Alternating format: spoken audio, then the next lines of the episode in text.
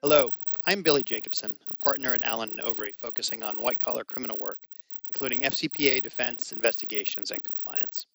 This is part of a series of web chats recorded during this period of self-isolation, though less isolation now than in the past few months, with prominent folks in the world of anti-corruption and criminal defense. I'm joined today for the first time by a partner of mine, Eve Giles. Eve is a white collar partner at Allen & Overy's London office and has been a premier defense attorney in the UK for years.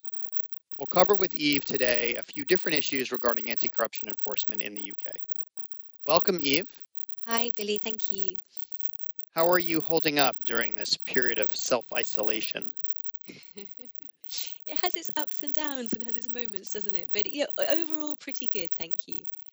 Good, good. Um, so, Eve, a recent decision in the UK concerning the directing mind may well have relevance to attempts to prosecute corporates in the UK for corruption offenses, particularly, I think, for pre Bribery Act conduct.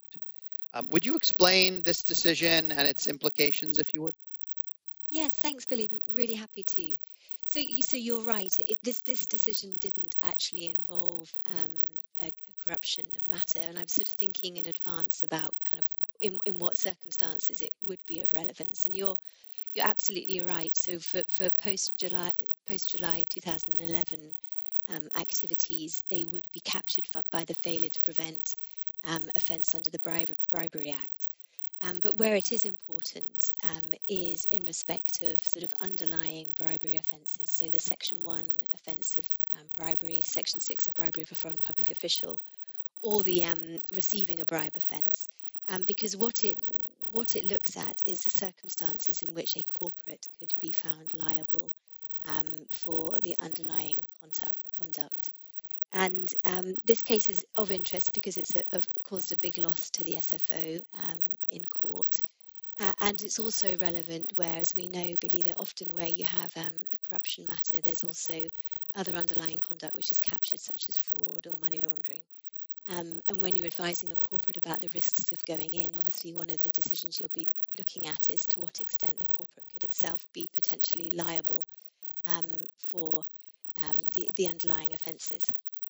And it, it's of interest because in, in my lifetime, really, or certainly since I've been studying and practicing law, there hadn't been a big decision on what the um, what corporate liability was um, and in criminal matters. And the two leading cases, which we kind of always learned about in the textbook, so they're called Tesco and Meridian, are, are back from the 70s and, and, the 80s, and obviously kind of made at a time when corporates um, had very different structures and different footprints and, and, and different, different um, ways in which they were kind of organized internally. And also, I think we're always very nervous. I'm sure you're the same, Billy, but when sort of these kind of age old principles come to be tested by the courts, um, you're always a little bit nervous about how they um, may turn out, um, and particularly where the leading case Tesco had had quite a lot of criticism about how you would actually prove corporate liability against a corporation. So, what the rule was following Tesco was that basically, in order for a company itself to have what, what they would define as a reprehensible state of mind, they would need for um, the individual who had committed the relevant act to have had the full discretion to act independently of the instruction of the board uh, in respect to the relevant function or relevant act, and not to be responsible to the board for the manner in which they carried out that relevant act. And that um, was upheld uh, by the Court of Appeal in this recent case. And what, what they said is you need to look very carefully at the articles of, of association, the kind of questions around delegation, look at the functions in question. And you're not, it, it's not good enough just to have a degree of autonomy in, in an underlying act, but they actually need entire autonomy from the decision making, so from the board um, in this matter. So it, it, was a helpful um, case to that extent in terms of um, advising corporates when and, and, the way in which you would go about ascertaining whether or not there's potential corporate criminal liability. I just wanted to point out another couple of um, observations on that case before I sort of go and talk about what I think it means in terms of corruption um, matters. But but what what they did observe that even if the board member may be aware of the underlying act, if they don't share it with the board, um, and the board decision is, as generally it is, um, a majority decision, then that knowledge of the, the one individual, or, or and there's even case law that even if two individuals um, had the, the requisite guilty knowledge, if it's not shared with the board and the board's making the ultimate decision, then the board itself is generally not liable.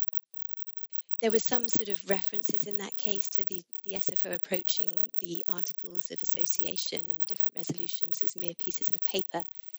And the court said, absolutely not. You need to look properly at what these um, articles of association say and what they mean and the way that decisions are devolved within a company. Um, and they also said, which I think is helpful, that it is quite wrong to assume that the way a large corporation deals with those sorts of issues and devolving and uh, responsibility and delegation is a means of trying to avoid corporate liability. Um, it, it, basically said that, that boards of large corporations cannot be expected to know or concern themselves with day to day transactions and operations. And it's a matter of good corporate governance, the way that they um, generally deal with those sorts of issues.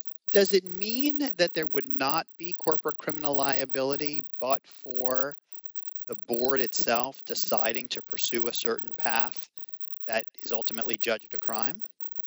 Or is that too simplistic of a of a of a explanation? No, I mean, no, I think that, that I think that's a good question. I think that's right in part. It's a very long judgment. it's quite complicated to kind of um, take it take it all in. I'd recommend anyone who wants to get to the bottom of it completely should should read it.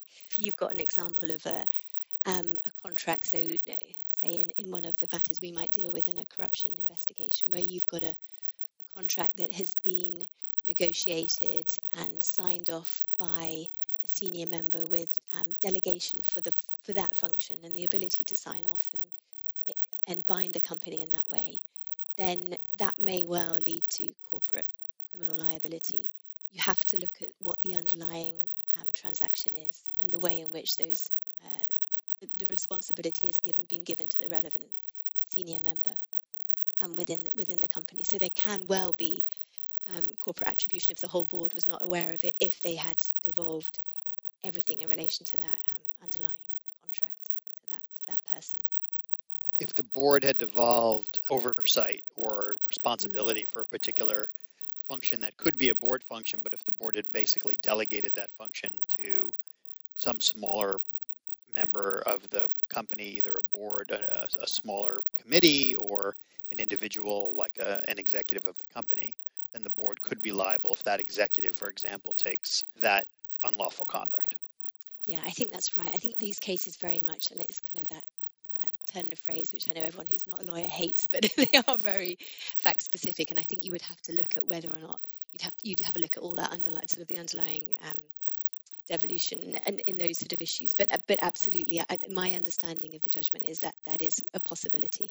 So interesting and and so different from the U.S. version of corporate criminal liability, where you could have really any employee uh, go off and commit an act, and if and if he commits that act in furtherance of what he believes his responsibility to the company to be, or in furtherance of uh, the the corporate's interest, what he believes the corporate interest to be, then the corporation can be liable under U.S. law. So this is quite different sounding.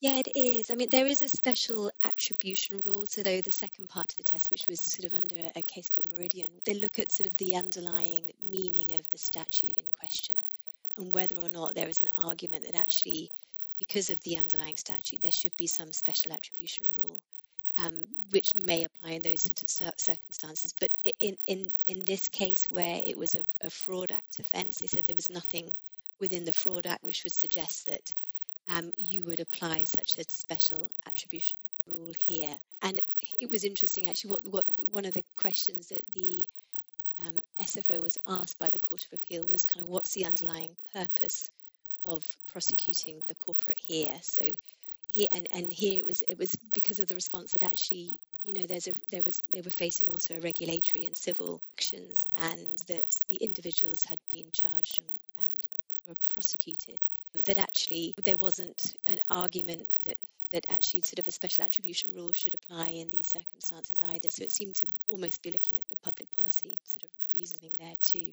Really fascinating and absolutely, and and and I think I haven't heard any since this has happened. It may, they may, I may well have missed it, but you you may well recall, Billy, that there's been quite a clamour for a failure to prevent economic crime offence in the UK as well because of these sorts of questions, and, and certainly the regulators and have been saying for some time, um, and particularly uh, David Green, um, Lisa Osofsky's predecessor, and Lisa Osofsky too, that they they feel that they need a failure to prevent economic crime offence as well in the statute books to deal with these sorts of issues. But um, for now, that that's not uh, been taken forward. And speaking of that, that sort of provision is, of course, included in the UK Bribery Act. Um, yeah. And I know you were going to talk about the uh, impact of this decision on potential cases brought again uh, under the UK Bribery Act. Yeah, that's right. I mean, I think that the difficulty is where you've got this failure to prevent offence on the statutes books anyway and if the conduct post dates July 2011 when that came into effect, where you're advising a corporate on kind of the merits or not of self-reporting, then if that offence is is potentially an issue, um, that obviously moves somewhat along the dial um, of, of that decision making. Even if it is, and if it predates 2011 as well, that activity, I think you'd be wanting to make a very careful assessment um, with your corporate clients about actually whether or not this would be a self-report and if, if you're reporting at all to the SFO on, on underlying conduct um, and and the potential liability for the board um, given this is really sort of a reinstatement of the law. And I, I, I've heard commentators say that they don't think this really changes much, but sort of in my view, it, I think it reinforces helpfully um, the position that was there before, and it had got muddied a little bit along the way with sort of the competing um, precedents on sort of the civil liability front as well as the criminal liability front. So it it sets things out clearly and gives a clear path to follow. And I think the points about actually you need to look carefully at the structure and and the articles of association and the various committees and who was making certain decisions means that you would undertake a very careful analysis before um, kind of next steps on and assessing whether or not there's potential corporate criminal liability or not. And because there's generally no statute of limitations um, in the UK with regard to corporate criminal liability, uh, we know that the SFO is, in fact, looking at cases that predate the Bribery Act, uh, looking at anti corruption ca- or corruption cases that predate the Bribery Act. And so, do you agree that they will have to wrestle with this decision in deciding whether to charge or how to charge pre Bribery Act conduct? I think that's right. And I think a lot of that obviously depends on the extent to which you see um, corporates fighting these days. And, and I think things are going more the way they have been going in the US for a long time. Um, now we've got deferred prosecution agreements on the statute books. And so you see these sort of points potentially being fought less. Uh, but certainly where they are being fought, I think you're right. I think the SFO will have to think very carefully and and, and consider whether or not a potential defence applies to corporate uh, criminal liability. Absolutely. I think you have the same issue in the US as well, don't you? Sort of often the thing that can can drive a decision as well is if there's issues about sort of um, potential criminal property sloshing around in the in the company, and whether that means there's a money laundering issue as well, which um, may have to be reported. So there's there's there's there are different factors which play into to that question about whether or not to, to go in and self-report too. Very interesting, very interesting decision. Let, let, let me completely switch gears here and ask you a, a separate question. We've talked about, we just talked about the uh, enforcement side. How about the compliance side? Um, in April of last year, in April of 2019, the US Department of Justice issued guidance to its prosecutors on how they should evaluate corporate compliance programs. That guidance was tweaked a little bit um, recently in early June 2020 and serves to inform corporates of what DOJ will expect from corporate compliance programs. Now, in January of 2020, the SFO updated its own guidance on evaluating corporate compliance programs. And I wonder if you could just walk us through sort of the high points of that guidance. Yeah, absolutely. The guidance, I don't think it was quite what everybody was hoping for when it came out. It, it's more, um, mm-hmm. so it's an operational handbook um, guidance, which means that it's more for internal use um, by the SFO when it's assessing whether or not, um, and, and it sets out uh, for, for circumstances in which it may be used. So first, whether when it's assessing whether a prosecution is in the public interest, um, when assessing whether or not an organisation should be invited into DPA negotiations, um, in assessing whether or not the defence of adequate procedures against a charge um, may apply, and uh, in, in, determining whether or not the compliance programme as it stands should be a relevant factor for reducing um, any sentence at the end of any process. And it, I mean, it, it's it's helpful to some, to some extent. A lot of it is kind of restating what was in the Ministry of Justice guidance, but it it it does show, I think, the focus that they have on, in particular, assessing this question of whether or not there's adequate procedures um, within the within the company's um, compliance. And so I think what it does do is it warns any company and its um, execs and and employees about exactly how um, the SFO will approach those sorts of questions. And we are seeing more and more um, in the UK that that the SFO will um, interview using their Section Two, so their compelled powers, where individuals are compelled to answer questions and they have to answer all questions put to them as part of their investigations into um, bribery and corruption within within corporations. And so we're seeing a lot of um, these sorts of questions around issues about culture um, being put. And this document, which refers to evaluating a compliance program, I think sort of just sets that out as a basis of, what sort of questions you can expect. And so, just to give you a flavour, I think um, corporates and and and potentially legal teams as well, because they do also section two um, legal teams within companies. So yeah, so the sort of questions that, that I think people need to be prepared be prepared to answer, and, and they're quite difficult questions in some ways. So I'll, I'll look, what's your what's how would you describe the culture within your company? Um, what's the culture like in board meetings? How often are you trained on um, these kinds of issues about bribery and corruption? Um, what discussions are there around those sorts of issues? Um, what even what how would you describe what the bribery act does and what an offence is? What does bribery mean? All these sorts of questions in order to assess actually what what is the top down culture within within boards and within companies. And this is something that we've we've seen quite a lot um, and particularly in recent time by the FCA with their focus on um, senior managers and culture within financial services. But it's certainly something now. It's, it's I think it's quite new and, and, and more recent that this, these sorts of questions are coming um, from the SFO in terms of assessing culture within within the corporate sphere as well.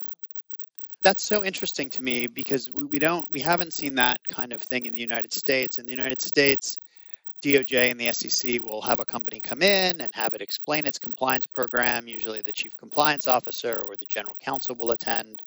At times, some board members will attend to show the import of the compliance program to the company. But what we haven't seen is is witnesses being asked these sorts of questions and being brought in, especially for the purpose of being asked these questions as witnesses, as opposed to sort of just representatives of the company, sort of explaining the program generally. So that's very interesting. Yeah, and it's something that I mean, especially when people have worked at a company for a long time. Actually, if you're asked to describe the culture within the company, or I don't know how many um, messages have you had, for example, from the CEO on on kind of their approach to bribery, how do you deal with whistleblowing, all those sorts of points. It does. I'm sure a lot of people have very good answers on those, but you kind of have to really think about how how you would put that put that in words and how you would um, explain um, how you think or how you think things have been dealt with and how sort of yeah what, how you would describe the culture within your company it's, it's it does take a little bit of thought. So eve we're, we're about out of time. I really appreciate you spending this time with us. So two concluding questions that i've been asking all of our guests on the podcast here. The first is uh, what is the thing you miss most uh, from the outside world these days holidays. Is that okay to say? just being sure. just yeah, we've we've seen lots of holidays go by the wayside and to, to Italy and things. So just yeah, just ability. I I I live in sort of quite central London in quite a small place with a very little outside space, and so I dream of just being able to walk in a field. Yeah, just it, yeah, looking forward to lockdown being lifted. Certainly. Oh yes, indeed. To end on a positive note, something positive that's come out of this period for you. Yeah, I think although things have been very busy, I think it does give you the opportunity just to kind of slow down a bit though and to kind of think about your priorities and, and think about your life kind of a little bit more holistically as well. So I think just that time to think and have those discussions with your family and, and everything, I think that's been lovely. Small things like suddenly, as I said, being in central London, you, you, you generally just hear the noise of traffic and hikes, as you've just seen. But now hearing birds sing and little tiny birds kind of coming and visiting our little patio every day, and um, it's just lovely. I'm, I'm loving just seeing nature coming back. Uh, yeah, oh, that's great. Well, thank you so much for your time. Really appreciate it. This has been a really interesting uh, discussion, I think.